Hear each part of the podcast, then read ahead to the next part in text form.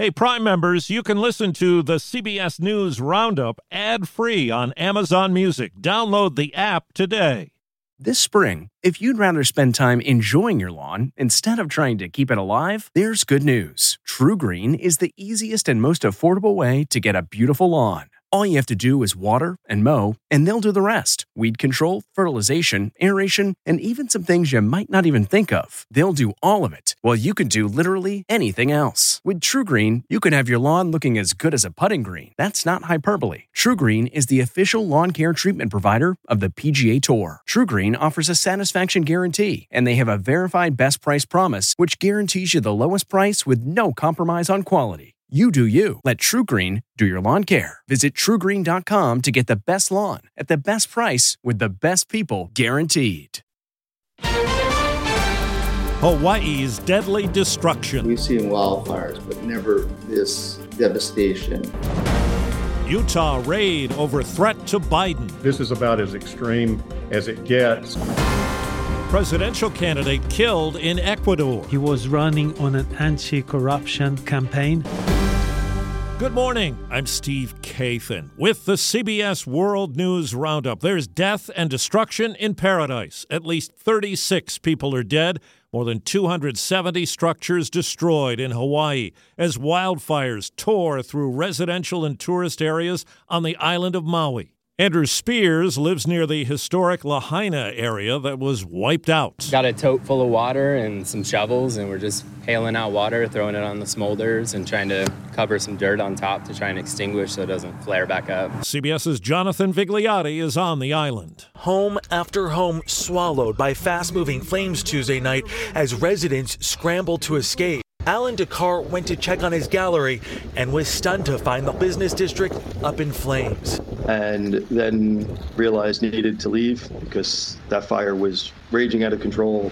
Grabbed some people who didn't have a way out, told them get their stuff, get in my truck, and we headed out. The wind was so intense. 76 year old William Bugle says he was burned on his arm when the roof blew off his house and he was hit by red hot shingles. You saw this fire grow Oh, out of yeah. control because of the wind. It went from like nothing to like I felt this heat, this tremendous heat. Despite promised help from both federal and state agencies, Maui's relative isolation could slow the island's recovery. A Utah man accused of making violent threats toward President Biden and others was shot and killed by FBI agents trying to serve a warrant at his home.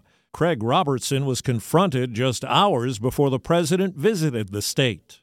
CBS's Weijia Jiang is at the White House. Court filings reveal Robertson posted on Monday that he was cleaning the dust off of the M24 sniper rifle and is looking forward to the death of Joe Biden. Robertson also said that he was going to dig up his camouflage suit, which he wore in several pictures uploaded on social media. The FBI had been investigating Robertson for five months for allegedly making threats against officials who are overseeing criminal or civil proceedings against former President Donald Trump, including Manhattan District Attorney Alvin Bragg and Attorney General Merrick Garland. CBS News consultant A.T. Smith is a former Secret Service deputy director. There is a line to be crossed, and clearly this individual crossed that line, and that's why the FBI was there. The criminal complaint includes allegations of more than two dozen other threats against Vice President Harris, prosecutors, and FBI agents. There's a state of emergency in Ecuador after the assassination of a presidential candidate who had been critical of corruption and drug cartels.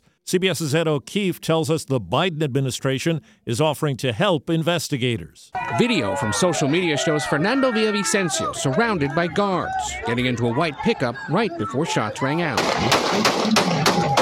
The 59 year old presidential candidate had been speaking at a rally in the capital of Quito before being gunned down. A member of Bia Villavicencio's campaign said the candidate sustained shots to his head. Ecuador's Attorney General's office said the suspect was killed shortly after in a firefight. Following the assassination, Ecuador's president condemned the shooting, laying the blame squarely on organized crime, saying it was meant to sabotage the electoral process.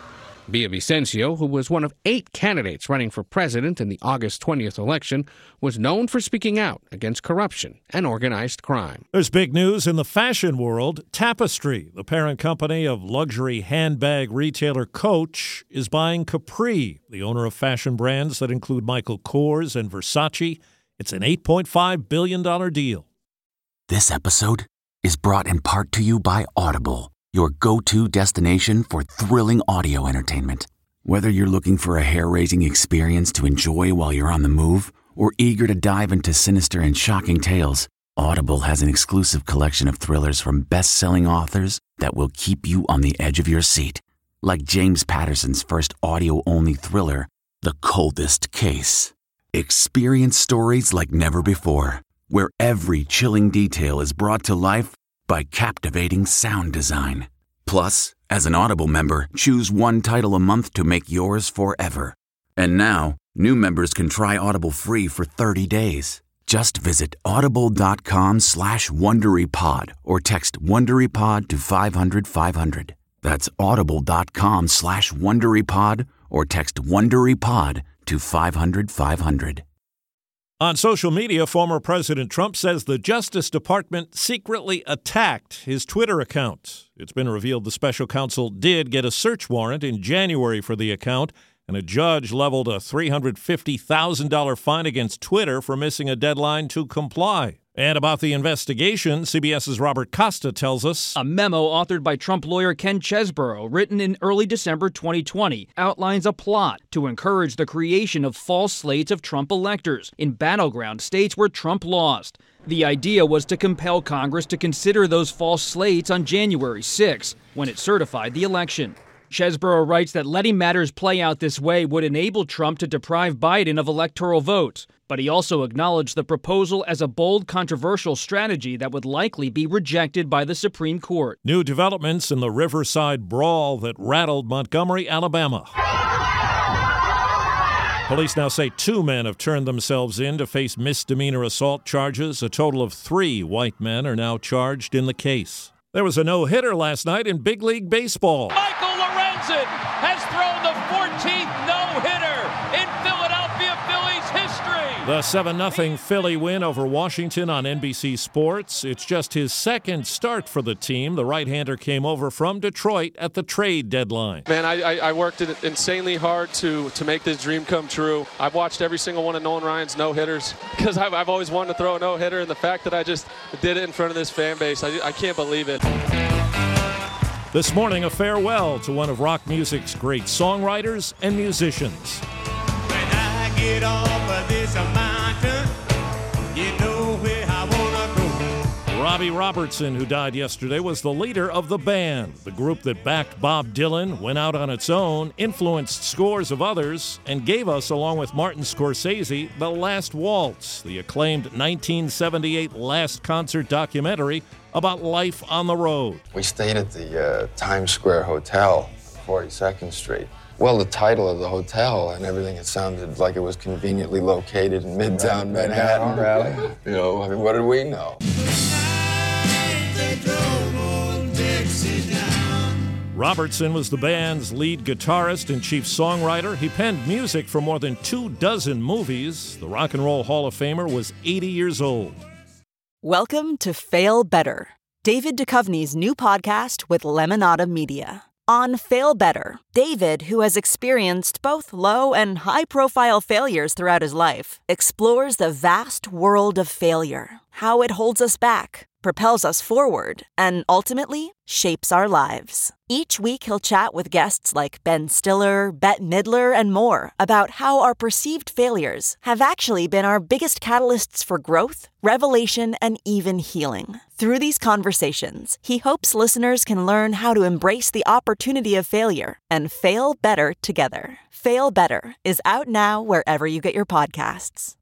Is something pink happening in hospital maternity units? Hi, Barbie. Hi, Ken. The baby naming website Nameberry says searches for Barbie have shot up by more than 600% since April when the trailer for the new hit movie was released. Searches for Ken or Kenneth are up almost 300%. But a new batch of little ones named after the famous dolls? Nameberry editor in chief Sophie Kim tells people interest doesn't always translate into actual usage. Right now, Barbie ranks 1896 on the list of 3,000 most popular baby names. Kenneth is 113th. Deborah Rodriguez, CBS News. Barbie the film has been banned in Kuwait over what are called public ethics concerns. The country's censorship committee says it may, quote, promulgate ideas and beliefs that are alien to the Kuwaiti society and public order. That's the roundup. I'm Steve Kathan, CBS News.